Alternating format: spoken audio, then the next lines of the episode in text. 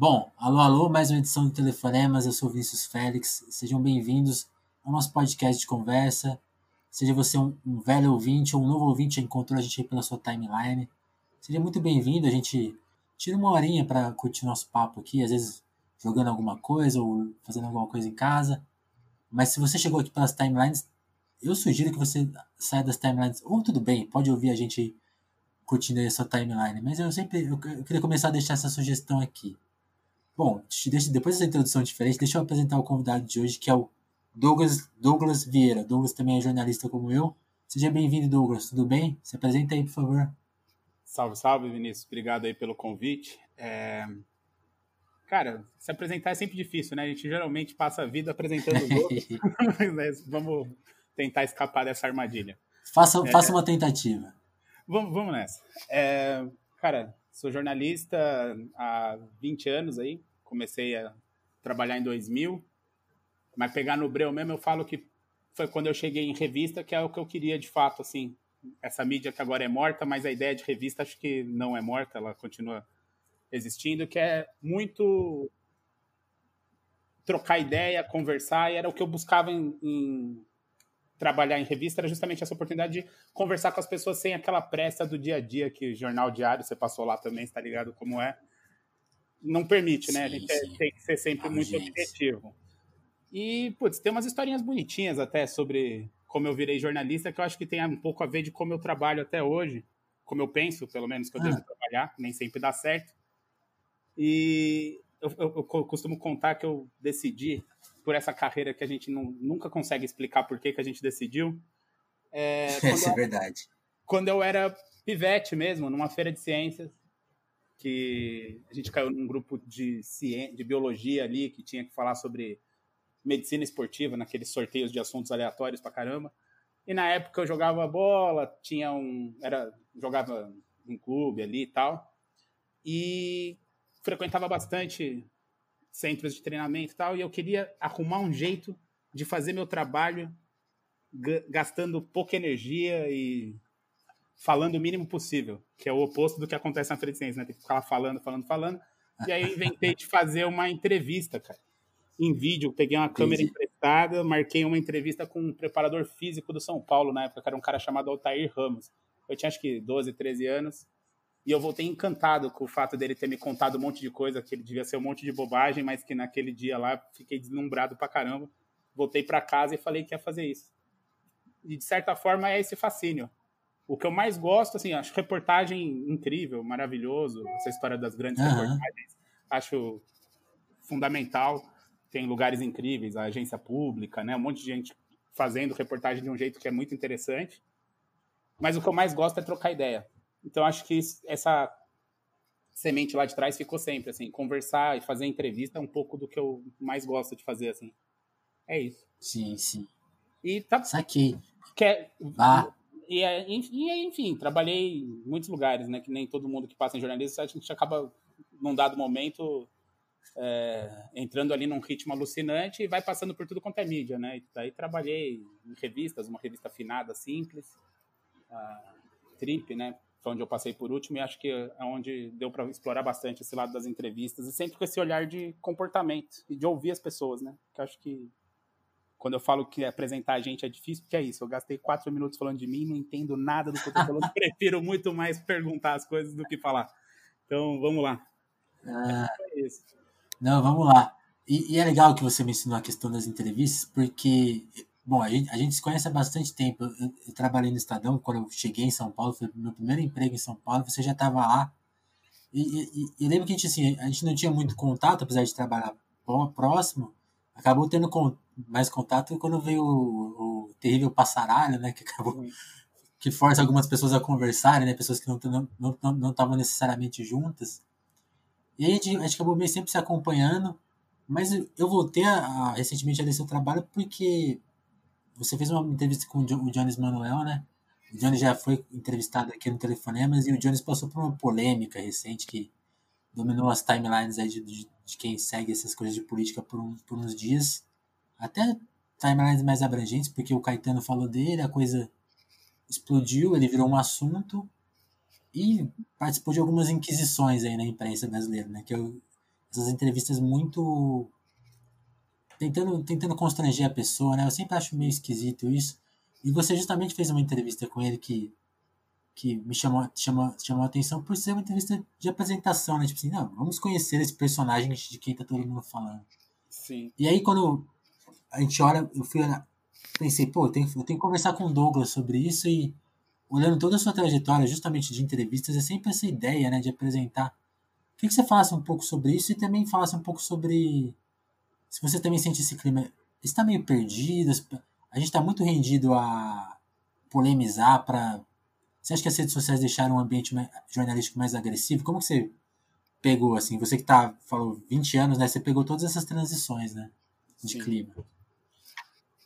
Então, eu acho que tem, tem, tem várias questões. Não é só, é, as, não são só as redes sociais, mas de certa forma está tudo conectado ali com isso. Mas não sei se deixou mais agressivo, porque aí coloca num lugar de é, uma coisa que já está estabelecida e definida. Eu acho, eu acredito muito que a gente está no início desse processo. Hum. Então acho que é natural que tenha alguma tipo, algum tipo de dificuldade para a gente se adaptar é, nesse momento. Que é, né, essa coisa da tecnologia faz parecer que a gente vive tão intensamente que passou muito tempo. Na realidade, a gente está no início disso tudo, né? Então assim não não sei como vai ficar, mas assim a carinha não é boa por enquanto, né? Tá, a, cara, a cara tá um pouco complexa, mas eu acho que sim eu acho que tem uma necessidade que as pessoas têm, e que a gente escuta isso nas redações também, né? De, putz, precisa virar, precisa dar certo nas redes, precisa né, ganhar projeção nas redes. E aí tem uma coisa de você ir para entrevista, que é uma coisa que eu acho muito ruim, principalmente porque a gente pega, às vezes, gente nova que está começando e coloca nessa armadilha, que é você ir para lá trocar ideia pensando em duas coisas, principalmente, que eu acho que, é, que são nocivas no fim. Que um é algo que precisa dar, funcionar nas redes, tipo, que tem que ter força para viralizar isso e aquilo, e, e, isso acaba te fazendo, muitas vezes, ir para lá procurando uma, uma resposta e não querendo conversar e entender do que, que a gente pode falar, né? Porque, assim, o que eu fiz com o Jones também não é nada de novo, na real, né? É só que... Uhum, sim. É que só... A única coisa é que, na realidade, essa tal né, entrevista polêmica que foi a da Folha, né? Eu sinto que o cara queria uma resposta sobre o Stalin. Era só isso, assim. E, o, e o, o fato do Jones não dar a resposta que ele queria, ele ficar ali nessa repetição infinita do, da armadilha, né? De tentar constranger, que nem você falou, que eu acho que não tem sentido algum, realmente não gosto desse tipo de, de entrevista, tento evitar ao máximo. E acho que essa história de apresentar é porque justamente, né, a gente joga a coisa para para a rede ali, quando circulou essa entrevista da Folha, foi até foi, acho que uma, uma semana e meia antes da entrevista que eu fiz, até duas, acho, é, que vai para a rede já no clima do, do julgamento, né? Só que o fato que me chamou a atenção e que na hora que eu fui conversar com ele eu, foi uma coisa que estava na minha mente, é que ninguém de fato sabia quem era o Jones, assim. Ele tinha acabado de aparecer no YouTube, tem o quê? Uns dois anos, um ano que apareceu com força, essa história do Caetano então a gente não sabe nada dele e também não pergunta. Então eu acho que o minha onda de fazer entrevistas, e eu vou falar uma coisa que nenhum ex-chefe meu me escute, mas tem uma coisa que eu faço para me preparar para as entrevistas, eu me preparo muito mal muitas vezes de propósito, assim, no sentido do preparo mal, que né, a gente está acostumado né, nos processos ali, quem não é do jornalismo não, não sabe muito, mas tem a questão da pauta, que você monta ali uma série de perguntas, uma série de questões que você quer levantar na entrevista. E se eu tenho. E coreografa, né? É, só que se, se é uma pessoa que realmente deu 500 entrevistas, eu acho que isso é importante para você não cair nos mesmos lugares tal. Mas, em geral, quando é um personagem que eu conheço pouco, vou falar uma coisa que não, não é exatamente. Não devia ser orgulho, mas é o jeito que eu encontrei para funcionar. Eu não me preparo tão bem, assim, no sentido de ficar pensando um monte de pergunta para fazer, porque eu acho que eu vou perder justamente o interesse genuíno. Quando você me perguntou, Sim. me chamou para o papo, e a gente estava conversando ali sobre por que, que você queria me convidar tal. Você falou dessa coisa de, de, de, que você falou agora de novo, né? Do perfil, de contar quem é tal. Se a gente vai muito amarrado no que a gente pesquisou da pessoa, muitas vezes a parte que te interessaria como uma pessoa, sabe? Você encostou em alguém, trocou ideia e começou a conversar, não uma entrevista. Você vai ter curiosidades. E aí eu tento preservar esse lugar das curiosidades, assim, de coisas que saltem a, a, a na minha atenção durante o papo. por isso que eu brinco de me preparar mal, sim, que, né, obviamente eu li um monte, fiz um monte de pesquisas tal, mas tento não levar um roteiro para poder encontrar uma história, sabe? Senão a gente vai para contar. Eu acho que tem essa pressa toda da rede social. Eu não sei se deixou mais agressivo apenas, mas eu acho que no quesito do jornalismo especificamente, é, não é só a agressividade que me chama atenção, é a coisa de a gente sair para fazer uma pauta, fazer uma reportagem, fazer uma entrevista, buscando um tipo de resposta. Quando, sim, na verdade, a gente devia sair com vários tipos de pergunta. Então, acho que é, é, é uma prisão ruim. E eu acho que sim, tem a ver pra caramba com essa ideia de é, lacrar na rede. Não vou falar mal de lacrar, porque não, não, não, não, não é esse o ponto. Mas uma coisa é, sei lá, a gente está numa discussão o tempo inteiro, eu acho que a discussão faz parte e, e, e vai, vai levar a gente para um lugar melhor em, algum, em, em alguma circunstância sempre. Mas a coisa de te fazer sair para buscar algo que vá funcionar na rede é ruim. Eu acho isso ruim. E eu acho Sim. que tá virando. E, e, e essencialmente ela é antijornalística, né? Porque você vai lá, você não vai para entender um fato, compreender, você vai meio para. Ah, vamos lá, vamos lá carimbar que a gente já imagina que é, né? Uma coisa meio propagandística, né? Meio esquisita. Sim. Sim. É, e acho que acaba não contando a história, né? Porque a gente quando eu falo que a parte que eu mais gosto é entrevistar as pessoas, porque assim, o que eu mais gosto e é o que a gente faz, sei lá, quando eu volto para redação, quando eu estava no jornal, eu volto contando uma história da pessoa, quem ela é, tal. E é isso que me interessa. E eu me dei conta que aí o que eu falei, que eu acabei não voltando no assunto, que eu falei que eu levei um pouco hum. do que eu vi a história, a entrevista dele para Folha, para minha entrevista, mas não como uma referência, mas como uma questão que era eu terminei de ler, eu ainda não sabia de onde ele tinha vindo, porque ele tinha estudado, como Exatamente. ele tinha feito. Eu não sabia nada desse cara. E eu acho muito estranho a gente ler uma matéria inteira sobre personagens, mesmo que seja a razão seja a política, o fato da gente se interessar pelo Jones, mas a gente não saber quem ele é. E aí acho que isso não tem lado, porque a gente fica preso nesse nessa, polar, nessa polaridade aí o tempo inteiro, né? E eu acho que a gente vive hoje, dos dois lados da imprensa, muitas vezes essa necessidade de buscar algo que legitime o nosso, a nossa luta. E, pô, se a gente sair o tempo inteiro para entrevistar, assim, a gente não ouve mais ninguém.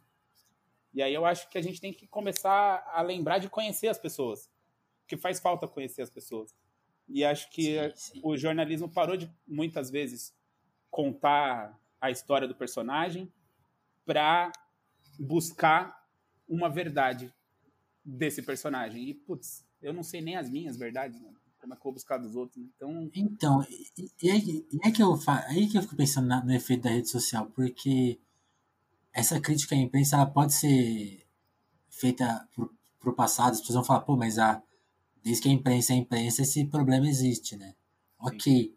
Mas o que, eu, o que eu fico pensando da, do efeito da rede social é meio banalizar essa, essa questão que você bem, bem apresentou do, do jornal deixar de adiantar uma história, você, você ele, ele parece que ele está correndo atrás, sabe? Essa sensação, tipo, ah, esse assunto já está grande, então a gente vai correr atrás. E é justamente por isso que se pula essas etapas. Por que, que eu vou saber? Meio que sim, fica meio que subentendido, ah, todo mundo já sabe, porque tá todo mundo já acompanhando essa pessoa, né? Fica. É, é engraçado, tem uma, uma falta de, sei lá, uma percepção meio errada de, de, de localização, né? Onde, onde essa história tá?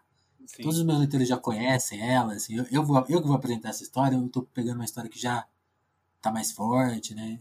Sim. Acho engraçado isso. Isso, isso eu acho feito da rede social, assim. Não, acho que é. Acho que concordo, na verdade. E acho que tem essa. Sim, uma coisa que aí é um pouco inevitável. Não dá para não estar tá nervoso, não estar tá puto, não estar tá furioso nesse momento que a gente está vivendo. Então, obviamente, sim, é, tem que buscar algumas verdades.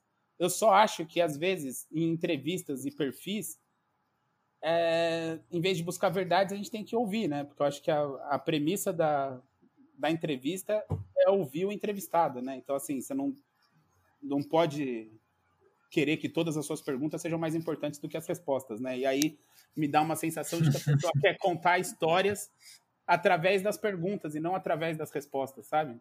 Eu acho que tem que tomar Sim cuidado com essa questão.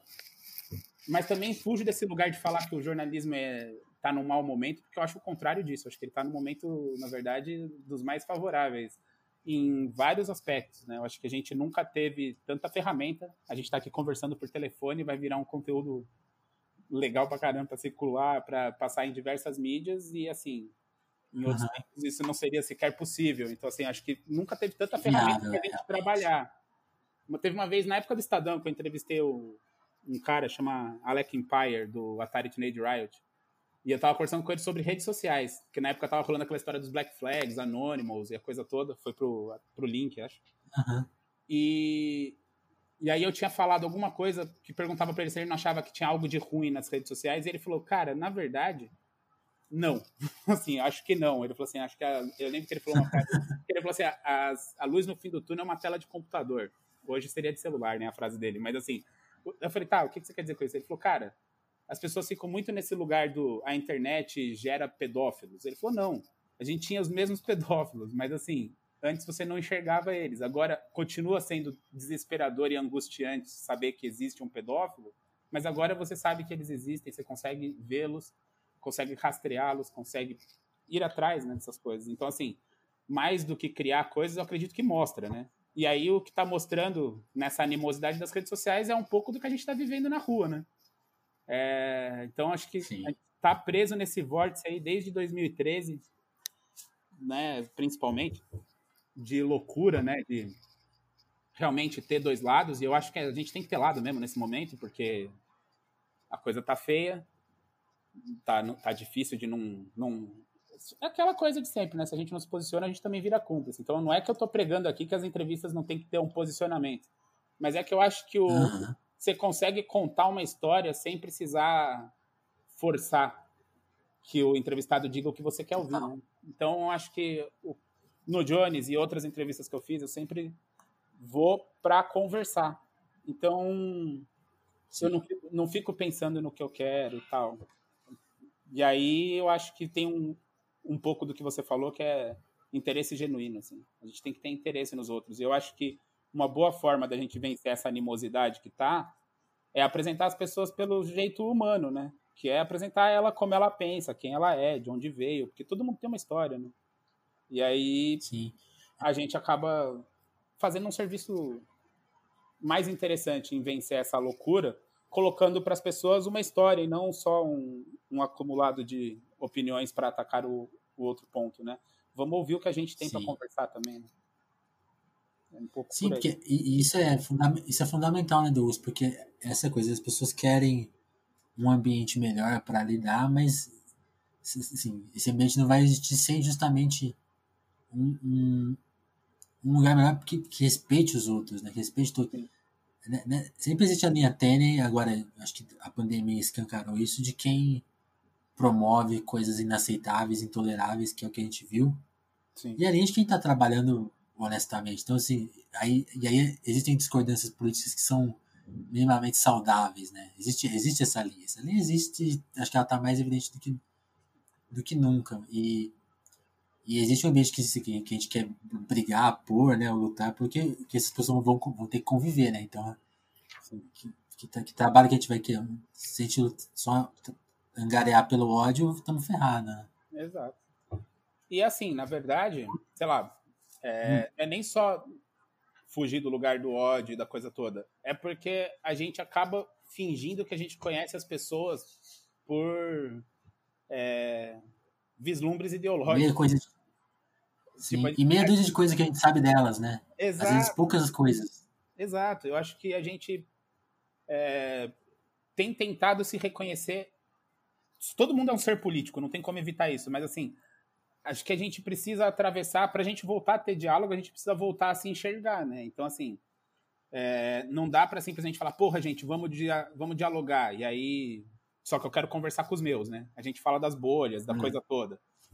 Eu acho que apresentando desse jeito, é, é, eu tenho mais chance de alguém que não concorda com ele ler o que ele tem para falar.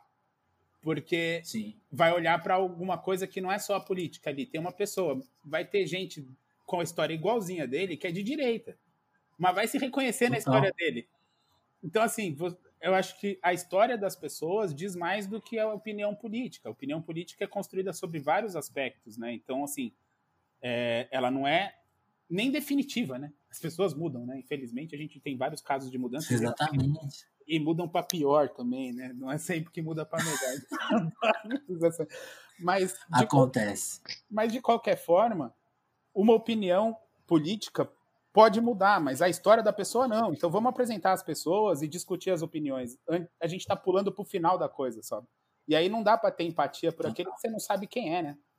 Você não se conhece, como é que você vai é, ouvir atentamente? A princípio você odeia. E aí fica difícil.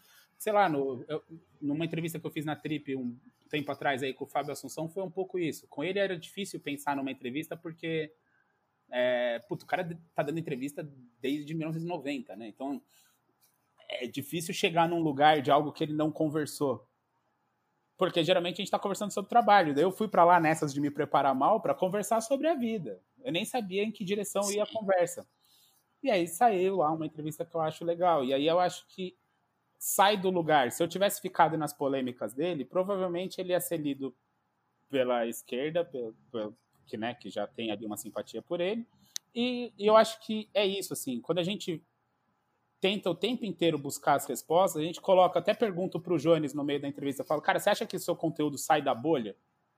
É, eu não acho que a gente tem que ser universal e conversar com todo mundo. Mas se a gente conversar só com quem já pensa igual, a gente realmente não vai a lugar nenhum. Então, sim, sim. Eu, eu acho que atravessar um pouco as bolhas passa por a gente conversar com as pessoas sobre questões que não estão ligadas a, a um viés político, estão ligadas ao que elas são. E aí a coisa aparece, você não precisa forçar. Eu não preciso ficar falando do Stalin para aparecer o pensamento comunista do Johnny. Então, acho que a gente pode chegar lá por outros e... caminhos. Sim, e justamente aparecem essas questões comuns, né? Acho que Acho que o, o mais louco do mundo é isso, as pessoas se veem tão divididas e elas não, não reparam mais que hoje tem mil, milhares de questões em comuns que a gente precisa resolver aqui, que todo mundo vai gostar se resolver, né? E a gente conversa muito pouco sobre elas. Sim, sim, completamente. Mas eu acho que. Por exemplo, na, na sua entrevista com o Fábio. Pode falar. Vai lá, vai lá. Não, não, fala, fala. Não, o, que eu, o que eu reparei na sua entrevista com o Fábio é justamente isso. Se você pensar no. Assim, Quais são as perguntas que tem que ser feitas? Ah, tem que perguntar da questão dele com do vício, né? Sim. A questão dos problemas que ele já teve. Poderia, sim, poderia ir nessa direção. Ah, afetou sua carreira, não afetou. E você justamente faz uma construção, tipo assim, de onde esse cara veio, né? Sim. O que ele pensa sobre se, se ver? Acho, acho muito interessante isso, ele falando que. Tem uma hora que ele dá uma ideia ótima, né? que, ele, que ele se vê novo e não se reconhece. Achei isso assim uma coisa que eu nunca ouvi um ator falando, assim, nunca tinha, sabe, coisas novas, né? Isso que é legal de uma conversa. Você tirou uma coisa completamente nova dele, assim. Eu não lembro de um ator fala, falando isso, assim, ah, eu me vejo mais novo e já não, não, não parece que sou eu ali na tela. Né? É, ele Muito até, interessante. Ele até brinca, ele né? Ficou, ele fala ele que ficou ele sabe como ele deu certo. Que... Sim, é, ele, ele vê todos os defeitos dele, né? Engraçado. E justamente isso, você deixa a parte mais séria acho que, ali pro final e, e ele acaba contando uma coisa, né? Que ele tem. Que eu, que eu achei super triste, assim, também. Que acho que dificilmente você conseguiria obter fazendo as perguntas mais secamente, por exemplo. Sim. Que ele fala que ele tentou ir para um Alcoólicos Anônimos uma vez. Assim, quando, bem antes da coisa ficar mais complicada. Esse, esse passo difícil, né? Que é aceitar o problema e ir atrás de uma solução. E ele deixou de ir porque um paparazzi já pegou ele de cara e falou: ah, não, não consigo mais voltar aqui, né? Sim. E tudo, tudo, tudo fruto desse, desse jeito de pensar a entrevista, né? Sim. Quais outras. O que, que, você tem para contar dessa entrevista e de outros exemplos que você lembra, assim, de. Você falou, ah, consegui uma coisa que. Só, só assim para conseguir. Não, acho que a do Fábio.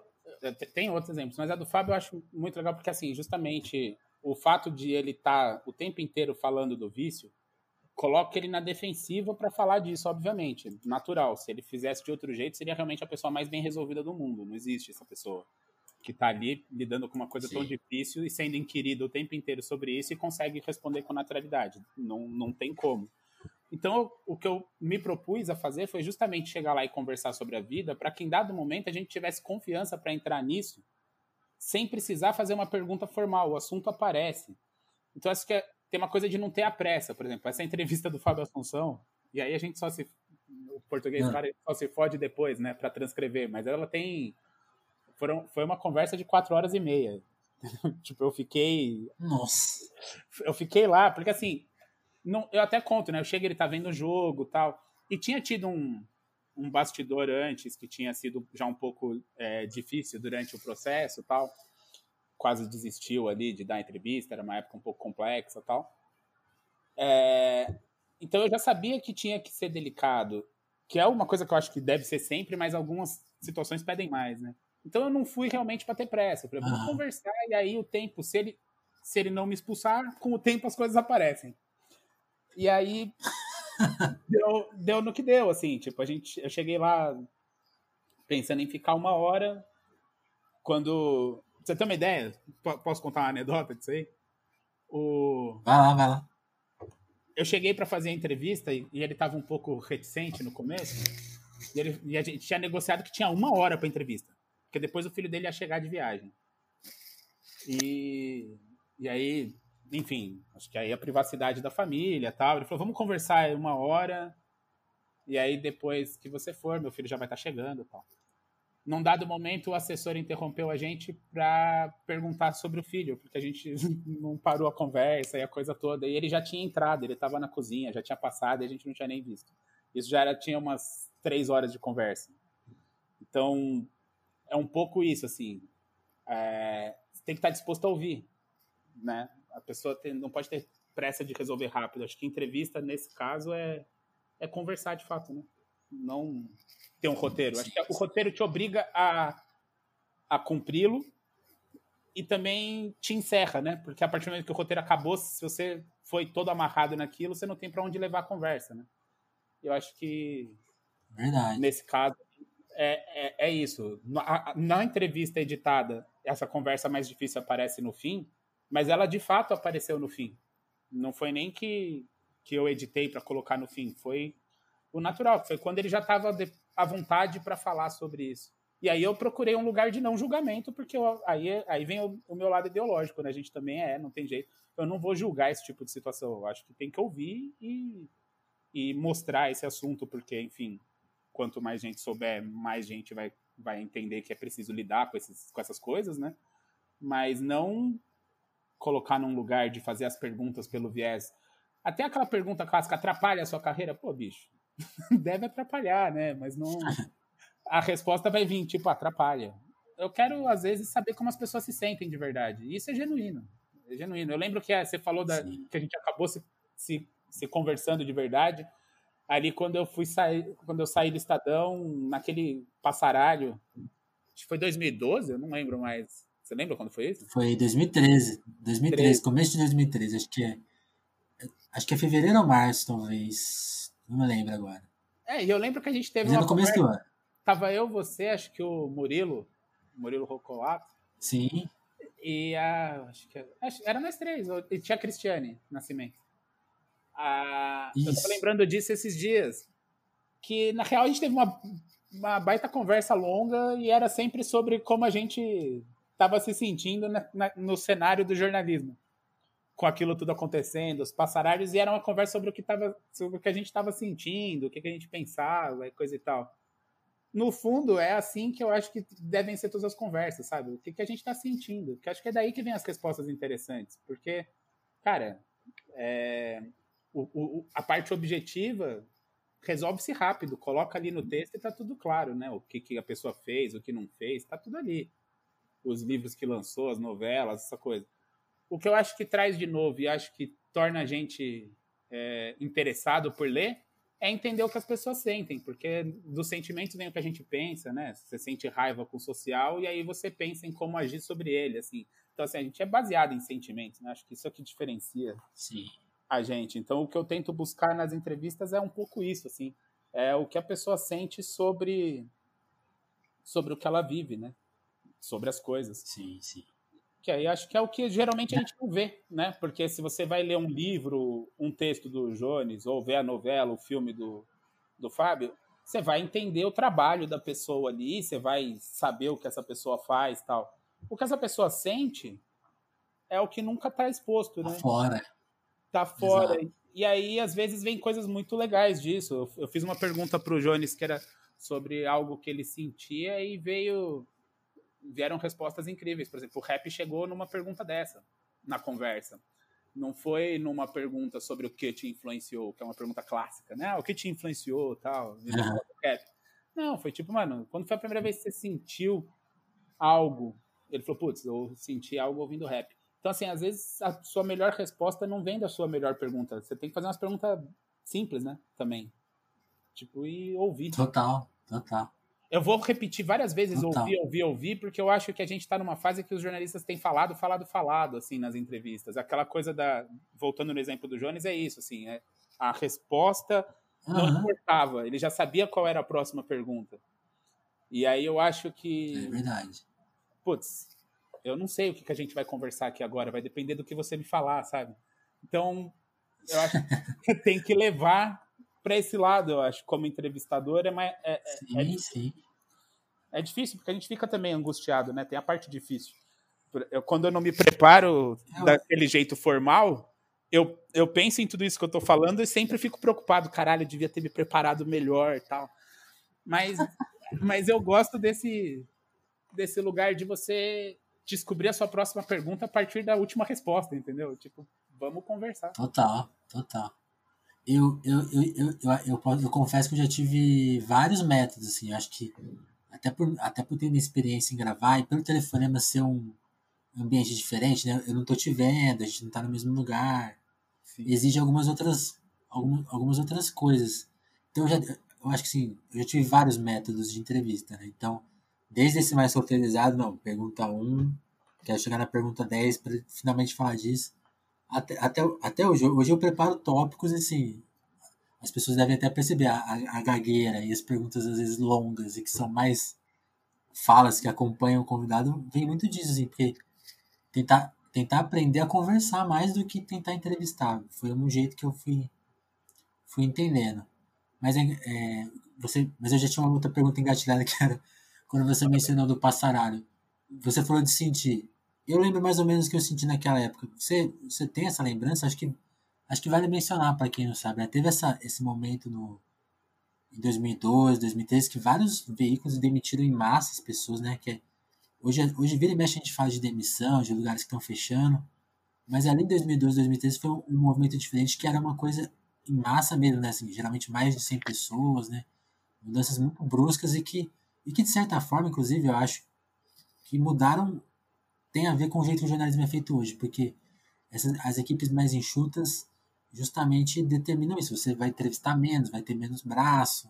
Sim. Hoje quem vê TV, jornalismo TV, vê muito a questão do, do jornalista que dá opinião. Você falou da jornalistas não falando, falando demais, eu também eu penso nisso muito vendo a TV. A gente tem poucas entrevistas, é, pouco pouco diálogo, assim, geralmente as mesmas pessoas falando todos os dias naquele mesmo lugar. Então, Sim. Mas fala do passaralho, cara. O que, você sentiu naquela época? Assim? Você, você, você já antevi... Eu lembro que você tinha um papo muito de sacar, assim, ó, o, o, mexendo na indústria, estão né? mexendo na, nas engrenagens aqui. Não é uma mera, não é um mero acaso econômico. Ah, estamos mal das pernas. Né? Exatamente. Acho que é, naquele momento eu lembro que o que eu senti era que eu precisava. Foi o primeiro momento que eu pensei de verdade em eu preciso entender como eu vou trabalhar, porque não vai ser empregado. E aí eu acho que não era nem uma coisa de lamento, meu Deus, era entender porque é, é isso que você falou mesmo, assim, eu acho que ali foi sistemático, né? Agora sempre tem também, daqui a pouco tem uma crise, a gente está agora numa crise que vai ficar ainda mais profunda, vai ter corte com certeza na, na nos meios Sim. de comunicação, já, já teve, né? Eu, eu, né? Já teve no começo da pandemia, né? Várias pessoas tiveram um salário bem reduzido, né? Não, teve salário reduzido e teve mudanças, né? Eu saí da Trip e tá completamente ligado à pandemia, a minha saída também. É, não só eu, outras pessoas tal. E eu lembro que naquela época eu fiquei num primeiro momento preocupado, né? Porque não tem como.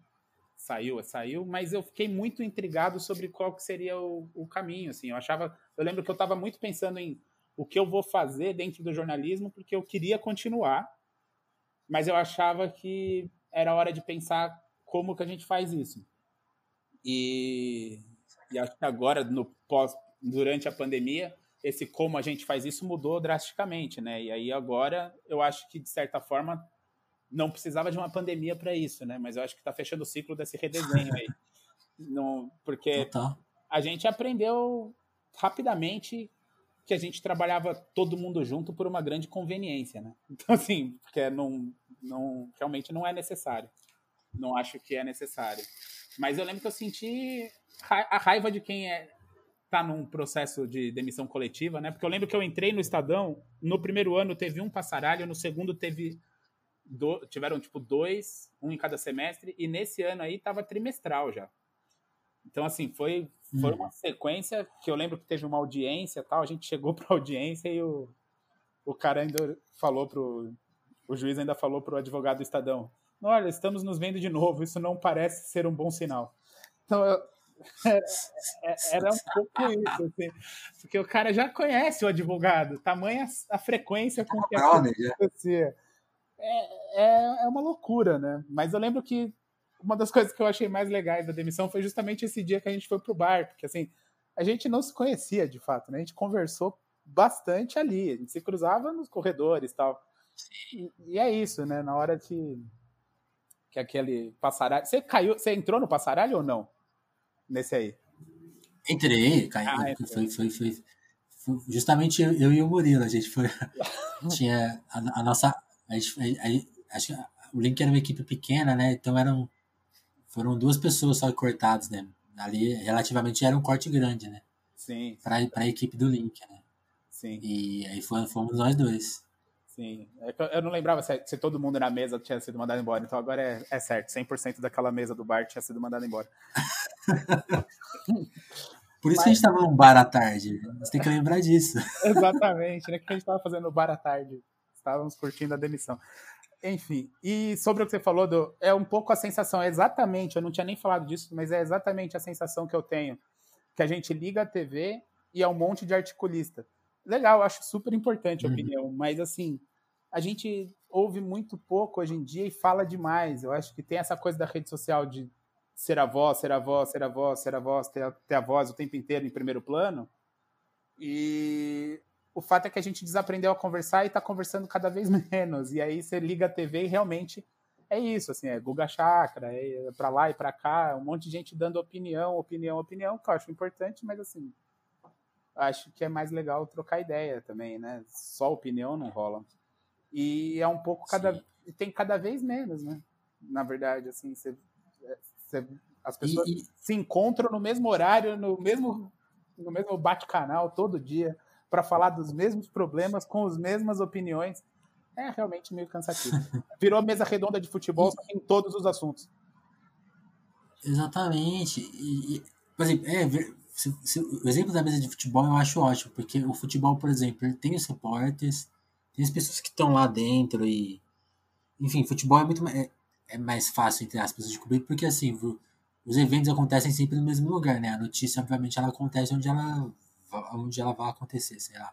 Sim. Futebol não, futebol acontece no centro de treinamento, às vezes no estádio e, sei lá, às vezes alguma coisa de administração que vai passar por fora, às vezes, um, às vezes uma polêmica de um jogador, enfim. Tem os seus locais, então tem os repórteres que estão lá mais próximos, mas as pessoas que a gente mais vê comentando são pessoas que estão acompanhando os, os eventos na mesma distância que o, que o telespectador, né? Acho isso muito engraçado, assim, porque tem um, é, é um pouco problemático, né? Sim. Essa coisa. Sim. O, o, a, uma verdade, ou o que se pode chamar de verdade, de factual, é, algo se perde ali, até, até da sensibilidade, né? Sim. Eu acho que para o futebol é, é, é, rotineiro já, tá até na cultura do comentário esportivo, mas nas notícias políticas acho que a gente ainda está sentindo um, um, novo impacto, né? Parece. Ficou, e aí entra toda a questão, né? Parece entretenimento, parece uma coisa que não vai mudar a sua vida. E de repente você está pagando mais caro pelas coisas e, e seus direitos estão sendo cortados, né? É, não, é total isso. E eu acho que o, o, o futebol foi ficando na mesa redonda, inclusive porque, né, sei lá, se a gente olha para trás lá, os jogadores eram super acessíveis, iam nos programas. Eu lembro que Verdade. quando eu era mais moleque, eu lembro que os, os programas tinham os, os articulistas, vamos dizer ali, né, os, os comentaristas, mas tinha sempre jogador na, na bancada, ou dirigente, ou técnico, sempre tinha alguém ali. Foi ficando cada vez menor, mas aí né, aquela coisa, né? Uma coisa sempre alimenta a outra, né? A conversa da Tostines, né? O que vem, porque é, também não sei se tem uma busca por colocar o, o cara ali na bancada, ou se o lugar é, virou esse mesmo, de todo mundo dar opinião, opinião, opinião. Eu, eu acho legal, mas cansa, né? Não dá. E aí fica, fica fácil ser atacado, né? Se é só opinião, vira essa coisa que assim é devastadora, né? Do virou um, quase um subemprego. As pessoas atacam o, os jornalistas de uma maneira generalizada, sem sequer se discutir qual é o trabalho. Ninguém tá, tá nem aí, né? A gente vive do glo, é, é o Bolsonaro falando lá aquele monte de absurdo de todo quanto é imprensa e a gente virou isso, né? Só que aí fica fácil de não se, de, de ser atacado quando a gente só vai aumentando a, a, quantidade de opinião e diminuindo a quantidade de informação, conversa. Porque é isso, assim, o cara não se identifica com a bancada do Globo News, mas talvez ele se identifique com alguém que eles levem, né? Então, assim, a, a então. você se interessa por aquilo que vai além do, do, do, do porque assim, ninguém tem paciência para ficar vendo o tempo inteiro informação, informação, informação, se você não souber quem é aquela pessoa. Assim, eu acho que a gente está fugindo uhum. das perguntas básicas com muita vontade. E só que sem, sem ter perguntas melhores para o lugar. A gente está só fugindo das básicas. Exatamente. E as básicas são fundamentais, e, né? E, e, é legal isso que, você, isso que você falou, porque é sempre bom. Quando a gente começa. Eu sempre tenho esse medo. Quando a gente começa a bater, bater no jornalismo aqui, no podcast, eu sempre fico com receitas, porque as pessoas vão entender a crítica como pessoal. Ah, vocês estão falando mal dos caras que estão lá na TV. E é justamente o oposto aqui a, essa crítica. É justamente da engrenagem, do modelo de, de se fazer. Essas pessoas que estão trabalhando lá, eu, eu, adoraria entrevistar elas. É que essas pessoas vão poder falar isso no ar, mas a condição de trabalho é ruim. Sim. As pessoas não estão dando sua opinião porque elas querem, elas não, não necessariamente podem até gostar. Aí precisaria perguntar, justamente. Mas eu, eu, imagino que muita gente se sente desconfortável de só poder dar opinião. Sim. gostaria de estar fazendo outra coisa, gostaria de estar mais na rua, em tempos de não pandemia, mas gostaria de exercer mais a criatividade. E, e, e a questão é justamente esse modelo de negócio, de, de, de encaixe, né? E vale para o jornalismo esportivo, vale para o político, né? Sim. Então, eu sempre acho que é bom ressaltar isso, né? As pessoas estão talvez elas também estejam incomodadas, porque é justamente isso, né, Douglas? Que você bem falou. Só, dá, a, só, a, só, a só opinião, ela deixa a base muito frágil, né? Então o ataque vira constante, porque geralmente quem dá opinião muda de opinião, às vezes de uma semana para outra. A, a, situação vai mudando e as pessoas vão. Fica muito fácil bater, né? Sim, completamente. E, você tá lá todo dia, você é o alvo de todo dia, né? Realmente. Sim. Sim, é, eu acho que tem, tem muito mais do modelo mesmo, na verdade. É isso, assim. Eu acho que a gente tá levando essa história da rede social de ser uma conversa para todas as, as mídias que a gente trabalha. No, no, sei lá, no canal de esporte eu nem, nem ligo, assim, mais, porque é isso. Eles não, antes tinha uma mesa redonda, agora eles arrumaram 15 nomes diferentes para poder ter 15 mesas redondas. Mas, assim, o formato é sempre o mesmo. Então, assim, a política tá a mesma coisa tal. E aí, é um pouco cansativo, mas acho que, um, fica fácil de bater, dois, fica difícil de você se conectar com quem tá ali, né? Eu acho que saber mais das pessoas é, é, é fundamental, né? Para você poder se conectar. Porque às vezes você descobre é, em pequenas histórias de cada um uma, um, um, um, viés que te interessa muito mais naquela pessoa, que você vai entender e descobrir algo ali que, que realmente você não ia descobrir se ouvisse só a opinião dessa pessoa. Né? Sim. Ô Douglas, você falou que jogou bola. Que, que história é essa? Você quase. Você ah, quase escapou do jornalismo ou não? Não, bicho. Eu, eu acho que eu sou bom com as palavras, é melhor, bem melhor que com, as, com a bola, bicho. É, eu joguei eu joguei bola em colégio, em clube, tive umas passagens pequeninos do jockey, essas coisas de futebol amador. É, mas não, não, não, não vislumbrei uma carreira. Só serviu para arrebentar meu joelho mesmo. É, jogo bola até Entendi. hoje. Quer dizer, quando voltarmos dessa, dessa pandemia, né? Porque, enfim, no meu grupo de amigos agora todo mundo é grupo de risco, então a gente só pode jogar depois da, da vacina, porque tá tudo ficando velho. Mas joguei bola por, por prazer, joguei muitos campeonatos, Copa da NAP, essas coisas, mas foi tudo ali até os 17, por aí. Serviu mais para eu me achar nesse trabalho de, de, de feira de ciências, que assim, realmente fiquei encantado de gravar a entrevista e, eu, e, deu certo. Eu tirei 10 e não abri a minha boca, porque eu dava o play na entrevista, contava a história de que eu tinha ido lá no, no centro de treinamento do, do São Paulo fazer essa entrevista. E acabou. É, e, e, e, adoraram. Pô, você foi lá, você conseguiu, tal, não sei o quê. Eu fiquei encantado como isso aí é, era forte, porque nada do que eu falasse substituiria o que o preparador físico de um time grande, profissional, tinha para dizer. E aí eu fui lá ouvir ele. E aí isso ficou de alguma forma na, na forma como minha vida se desenhou, né? Não teve como fugir disso, assim. Mas foi muito mais para isso do que para ser profissional, bicho. Não, não. Mas eu acho que eu, eu engano bem, viu? Saquei. Eu ainda engano bem. Se quiser bater uma bola. Ah, que depois, depois eu quero ver isso aí. É, ô Douglas, e outra questão, você, de, de onde que, você, é de São Paulo, né, mas de, de onde exatamente, e uma coisa que tem curiosidade, você falou que justamente essa história de, de criança, de sacar que, ah, acho que eu vou querer fazer isso, mas na sua família, assim, tinha, tinha jornalistas, qual que é essa parte de formação, você, você vislumbrava fazer faculdade, você tinha exemplos em casa, como que era essa parte familiar, assim? Ou, ou ninguém. Ou, ou você é dessa, desse pessoal que é. Se você é desse pessoal. Desculpa. Você é desse pessoal que foi a primeira geração a fazer faculdade, como, ou não? Como que foi? Então, é, eu, eu sou do. sou de São Paulo, mas nasci, nasci na periferia de São Paulo, em Pirituba. Aí morei um pouco também num outro bairro chamado Morro Doce, sempre ali pela zona, zona oeste, zona norte, ali periferia. É, não sou a primeira geração, não, mano. Não sou a primeira geração de gente que fez faculdade, mas toda a primeira geração que fez, que é do, do, da minha mãe, dos meus tios ali, é, uhum. toda ela fez velho. Fez já bem velho. Foi uma coisa de realizar um objetivo, mas não, não são não virou carreira, inclusive. Por exemplo, meu tio fez a vida num balcão de bar, mas quando ele tinha lá seus 30 e poucos, ele queria fazer uma faculdade e ele fez direito. Nunca trabalhou.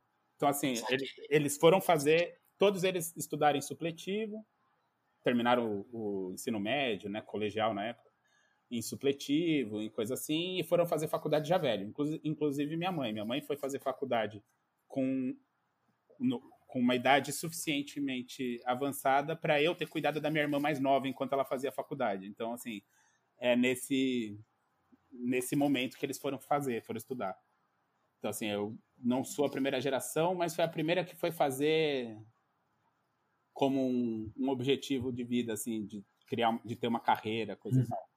Minha mãe fez letras e virou professora, mas isso ela já tinha. Ó, eu, ti, eu cozinho bem pra caramba, isso não tem nada a ver com a conversa, mas eu aprendi a cozinhar porque minha mãe ia pra faculdade e eu fazia comida para minha irmã mais nova. Então, assim, é, é, eu já tinha, sei lá, uns 13, 14 anos quando minha mãe foi fazer faculdade. Meu pai não fez. Meu pai fala inglês, é professor de inglês, mas é tudo autodidata. E ele aprendeu na unha, não fez faculdade. Então, é... essa é, acho que é a minha Você tinha feito uma, uma pergunta mais completa e eu furei? Tá faltando algo?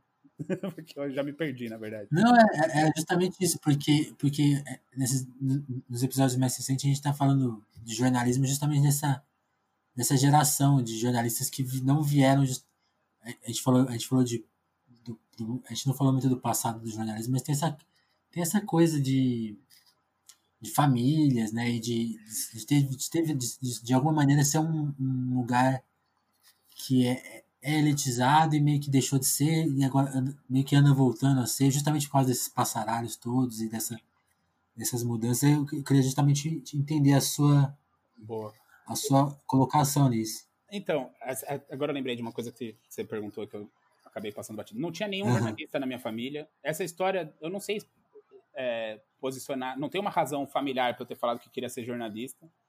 Eu tinha, eu fiquei realmente encantado com o fato de eu ter ido lá, sentado na frente dele, feito perguntas e ele ficar me falando coisas. Eu gostei dessa experiência, assim. Outras pessoas estavam comigo nesse dia e não tiveram nenhum tipo de encantamento com isso. Então, assim, foi, foi algo. Eu tinha, era, a gente era um grupo de sei lá, seis moleques. E a gente foi os seis para fazer a entrevista, obviamente. É... Como a câmera. Só você foi picado. É, e eu que fiquei encantado ali. E eu acabei fazendo isso outras vezes. Assim, eu descobri que eu podia ir bem nesse tipo de trabalho sem abrir minha boca. Isso era ótimo. Então eu, eu lembro que no colegial teve um. Quando você fala colegial, denota idade já, né? É, no ensino médio, eu, eu lembro que teve um trabalho numa Feira das Nações, acho que eu estava no terceiro, terceiro ano, ou segundo, alguma coisa assim, acho que segundo. E deram para mim, por exemplo, o Chile como país. Aí eu de, uhum. novo, eu, de novo, na preguiça mortal, eu odiava falar lá na frente. Aí, é, eu lembro que eu falei, velho, eu vou achar uns chilenos para trazer aqui na feira. É isso, eu vou achar uns chilenos. E aí eu comecei a procurar e perguntar. Daí eu fui na feira da Cantuta, que, que, era dos bolivianos. e falei, meu, onde é que eu encontro os chilenos? fui nessas, aí os caras me mandaram lá para a aldeia de Carapicuíba, que é lá na, no, é, é perto de, de Osasco ali e tal. Tem a aldeia de Carapicuíba.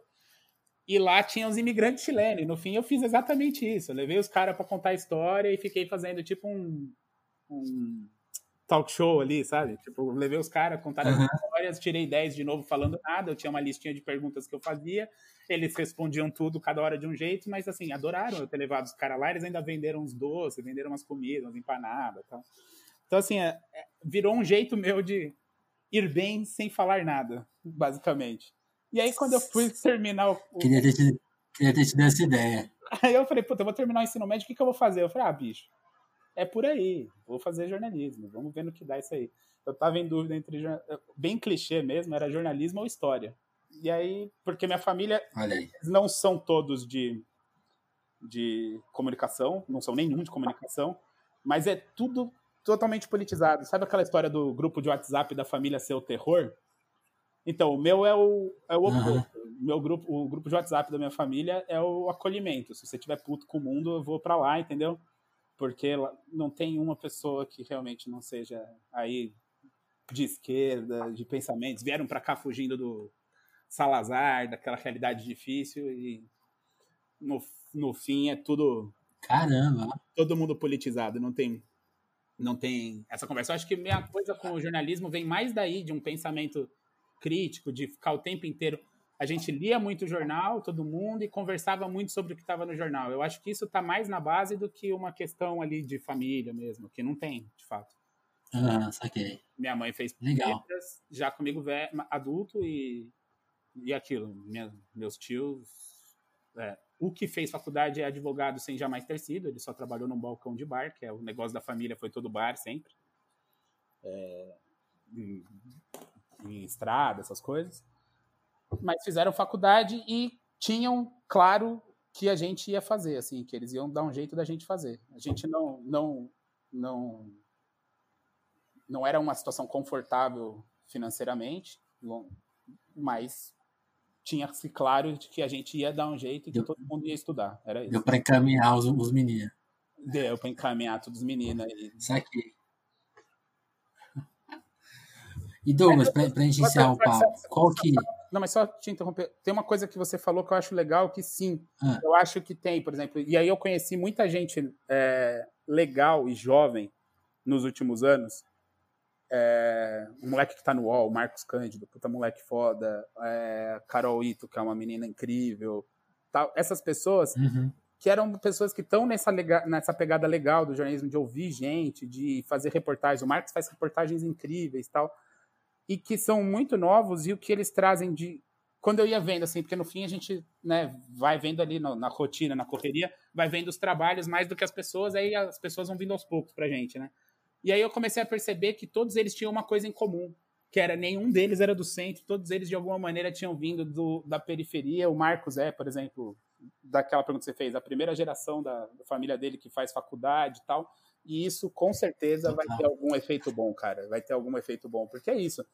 O jornalismo tradicionalmente tem muita gente é, da classe média e classe média alta, né? Não tem como fugir, até pelas condições de trabalho, né? Que levam para esse lugar. É, demora para você conseguir se estabelecer e o começo é muito pegado, muito mal pago, coisa e tal.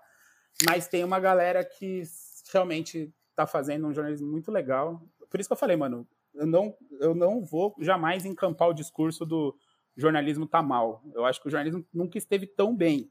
O que tá mal é, é a nossa Total. capacidade de conversar. E aí nada nada flui mesmo, mas que tem uma molecada nova, que é a primeira geração de gente que se forma, que gente que está vindo da periferia, que está construindo um olhar muito legal, tem. Tem. E eu estou bem otimista com isso. É, não, que, é, que bom. Eu, eu, eu fico na torcida que, que as condições de trabalho não, não, não tirem esse pessoal, né? Porque esse, acho que meu medo é justamente esse, que, a, que não tenha uma sequência, entendeu? A gente conseguiu dar um passo e eu fico com muito medo que, esse, que, que não, não consigam trazer a próxima, sabe? Sim. Mas eu, eu gostei desse olhar, eu vou, vou começar a prestar mais atenção nisso, porque eu acho que eu estou mais pessimista do que, que não, não deveria ser tão pessimista quanto eu estou sendo. É, cara. Gostei do que você que, falou. Eu acho que tem que ser, sim, porque o negócio tá difícil de ser otimista. Eu, não tem como. Eu acho que é saúde mental, tá ligado? Eu, outro dia eu tava conversando com alguém e aí eu falava, mano. Saquei. É muito pessimismo, muito pessimismo. Porra, bicho, se você tá trancado há oito meses, sete meses, vendo as pessoas fazer tudo errado e tá otimista, velho, realmente você tem que ser estudado. Mas. Você é um herói. Você é um herói. Não tem ninguém, ninguém sadio. A, quando a gente começou a ligação, você me perguntou como como estava e eu respondi o melhor possível. Que é isso, né? A gente vai ficar o melhor Sim. possível porque Sim. a gente tem uma série de privilégios e é, eu acho que uma das coisas fundamentais de trazer mais gente de um olhar é, periférico e aí precisa, mano. E aí autocríticas nossas, né? Você olha para a redação, quantos negros tem, né? Quanta gente tem da periferia é pouco, mas que é essa provocação o tempo inteiro, né? Tem que crescer e, e conseguir, pre... que nem você falou, né, mano? Tem que conseguir que essas pessoas fiquem, né? Porque realmente Exatamente. o negócio tá, tá difícil de ficar. É porque é porque essa minha visão, ela é muito, ela tem, ela tem um quê de pessoal, porque eu vejo muitos colegas meus e pessoas da minha, da minha geração que tem a mesma origem, que não é exatamente classe média, classe média baixa, né?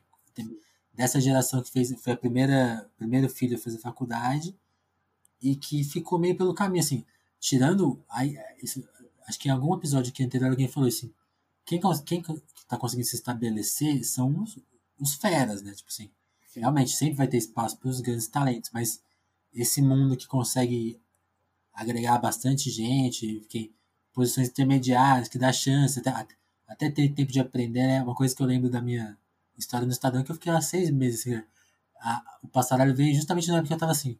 Ah, acho que eu tô começando a lidar melhor com esse trabalho. e aí veio o corte. Todo esse, todo esse período de aprendizado, né? Pois é. É isso. Vai tendo essas rupturas. Mas, Douglas, pra gente encerrar. Vai, se, vai, vai pelo menos provocar algum tipo de, de mudança, porque eu acho que também tem uma outra coisa ruim sim, sim. que acontece, que é. Uh, os passaralhos preservam muito editores, né? Eu, e assim, eu passei boa parte da minha vida como editor. Mas assim, é repórter que faz, né? E a gente parece essa coisa da opinião e de sair para fazer uma entrevista ou uma reportagem buscando uma resposta tem um pouco a ver com isso, sabe? É, essa coisa de ter, uma, de ter uma ideia pré-pauta é muito um vício do editor, né? E acho que a gente está precisando mais de repórter mesmo, de gente que pergunta Legal. e depois descobre a resposta, né? E, e, e, a pergunta que eu quero encerrar o nosso papo é justamente uma que eu imagino que a resposta seja a do Kamal. É, ainda, ainda é a sua entrevista favorita? A, a do Kamal? você já fez? Puta, eu gosto muito é. dessa entrevista do Kamal. Gosto muito. É das que eu mais gosto, mesmo. E eu acho que tem a ver com tudo que a gente conversou hoje, porque eu acho que foi a, eu tive outras entrevistas que eu fiz e gostei muito naquela época. Essa foi no Estadão. É... Algumas Sim. que eu perdi completamente. Por exemplo, tem uma conversa que eu tive com o Ney Mato Grosso que foi foda pra caralho. E, tipo, eu tinha deixado ela hospedada num blog que eu perdi e eu não tenho áudio, não tenho a transcrição, não tenho nada. Mas que não era boa. Pra... Eu tava encantado porque era alguém que eu queria entrevistar muito. Eu acho que o Kamal é a primeira vez que eu consegui fazer esse tipo de conversa que a gente estava falando de não ter a pauta tão amarrada, de ir para ouvir, de se sacar mesmo. E é uma entrevista que até republiquei esses dias num blog que eu deixo meio abandonado ali, mas porque eu achei ela na íntegra e, e foi legal ver. Porque eu acho que ali foi quando você falou do Estadão no momento que você estava começando a, a entender melhor o que você estava fazendo, foi quando veio o corte. Eu acho que não é muito, uhum. não é muito diferente. A gente estava em momentos diferentes, mas acho que a experiência, você perguntou do que eu senti, eu acho que tem um pouco a ver com isso também. Estava é, no momento que eu estava começando a, a me sentir realmente à vontade ali quando teve o corte. Por outro lado, foi um momento que eu levei isso que eu. Foi quando formatou legal essa, essa conversa, esse jeito de, de conversar que eu acabei levando para minha para a linha de frente do, do meu trabalho, assim, para coisa que eu mais gosto de fazer, que é a entrevista. E eu acho que o Kamal é uma das minhas preferidas, mano. Nem, eu nem sei se eu já tinha te falado isso, eu já tinha? Já tinha. Tava, é. Essa pesquisa era antiga. Essa pesquisa era antiga, tá. Mas tem umas que eu fiz depois que eu gosto muito, que, assim, é, que eu acho que tem a ver também, que é a do Dexter, que eu fiz recentemente. A do Dexter, que eu fiz recentemente, acho que foi uma entrevista que foi, foi muito forte para mim, assim, teve um, uma carga emocional muito grande. Ele é um cara fabuloso. E uma, uma coisa que, que assim, não devia nem importar para gente, porque também enviesa, mas também a gente é humano, né? As respostas que eu tive em algumas uhum. entrevistas, que é tipo as respostas dos entrevistados, foram muito parecidas, desde o Kamal, do Fábio Assunção, do Dexter, que eles me falaram, pô, obrigado por respeitar o que eu disse. O Jones falou a mesma coisa também. Então, assim, é, é isso, assim, ouvir. Eu acho que o Kamal é, é uma das minhas preferidas, porque foi quando eu saquei que tipo de conversa eu queria ter com as pessoas. E desde então, aí já faz oito anos, acho, é oito anos, eu acho que eu consegui botar isso em prática em algumas coisas que estão por aí. Que é essa, esse papo de, de, assim, no fim, é, eu quero que quem lê o bagulho, mais do que saiba se concorda ou não com a visão da pessoa, é que pelo menos ela saiba quem é essa pessoa, ao fim. É isso, tem que saber. Eu, eu, eu penso que quando eu publico uma entrevista com alguém, ao fim da entrevista você tem que saber quem é essa pessoa minimamente, de onde ela veio, o que, que ela faz, e aí o que ela pensa. Com tudo isso junto, ganha muito mais força. Né? Do que simplesmente, ah, o que, que você pensa? Total. Não, vamos, vamos ver de onde você veio. Total. Douglas, eu queria te agradecer pelo tempo. Antes, só lembrar de agradecer também aos nossos apoiadores, ao Juan Borborema, Dagmar Abrantes, a Lívia, o Sérgio Romanelli, a Adriana Félix, Sabrina Fernandes, Jéssica da Mata, Ismalha Santos, André Camúcia e a Dalva Brandes. Seja também um apoiador de Telefonemas. A gente está no Apoia-se. Chegue por lá com sua contribuição de 2 a 25 reais. Tem dois. Tem as faixas 2, 5 e 25 reais. Dê essa força porque a gente ajuda a gente a ficar no ar. Douglas, brigadão pelo papo, hein? Porra, Valeu demais. Eu que agradeço. Espero que tenha sido divertido aí. Adorei conversar com você, mano. E e das coisas boas que o nosso trampo traz é isso, né? Às vezes, por uma entrevista, a gente volta a trocar ideia. Faz muito tempo que a gente não conversava. Foi ótimo. Sim. Foi ótimo. Sim. Obrigado, mano. É isso. Valeu, Douglas. Um abraço. Abraço.